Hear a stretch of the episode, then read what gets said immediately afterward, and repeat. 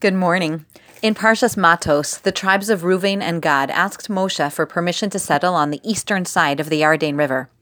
When Moshe was concerned that it seemed they didn't want to join the Jewish nation in the wars to conquer Eretz Yisrael, they offered a clarification, and they said, Gidros tzon nivne miknenu po, ve'arim letapenu.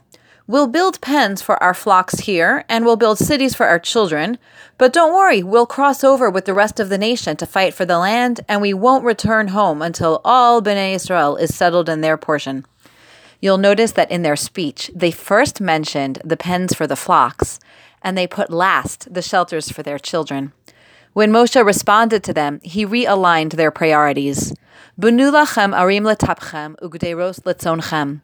Build for yourselves first cities for your children, and then pens for your flocks.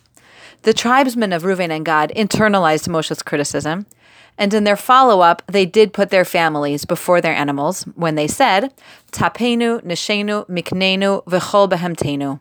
Our children, our wives, our flocks, and all our animals will be in the cities of Gilad. What a beautiful message Moshe is driving home. Practically, both shelters for their families and for their flocks would need to be built. But it's important to put first things first. Children and families come before flocks and livelihoods. I don't doubt for a moment that if anyone would have asked the men of Reuven and Gad which is more important, they would have put their children before their flocks in a heartbeat. Of course, they knew which was the priority. The challenge is that in the middle of day to day responsibilities, when we're faced with conflicting pressures, it's easy to inadvertently give more attention to that which isn't really our priority at all. We do this too. We all know that our families are our biggest priorities, and we live most of our lives with this reality front and center. But even so, at least speaking for myself, it is far too easy for me to get caught up dealing with the logistics of my family, like making appointments and dealing with insurance and grocery shopping and working.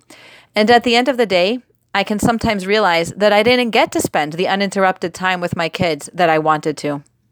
Stephen Covey, in his book Seven Habits of Highly Effective Families, gives an analogy of a person who wants to fit large rocks and small pebbles into a jar.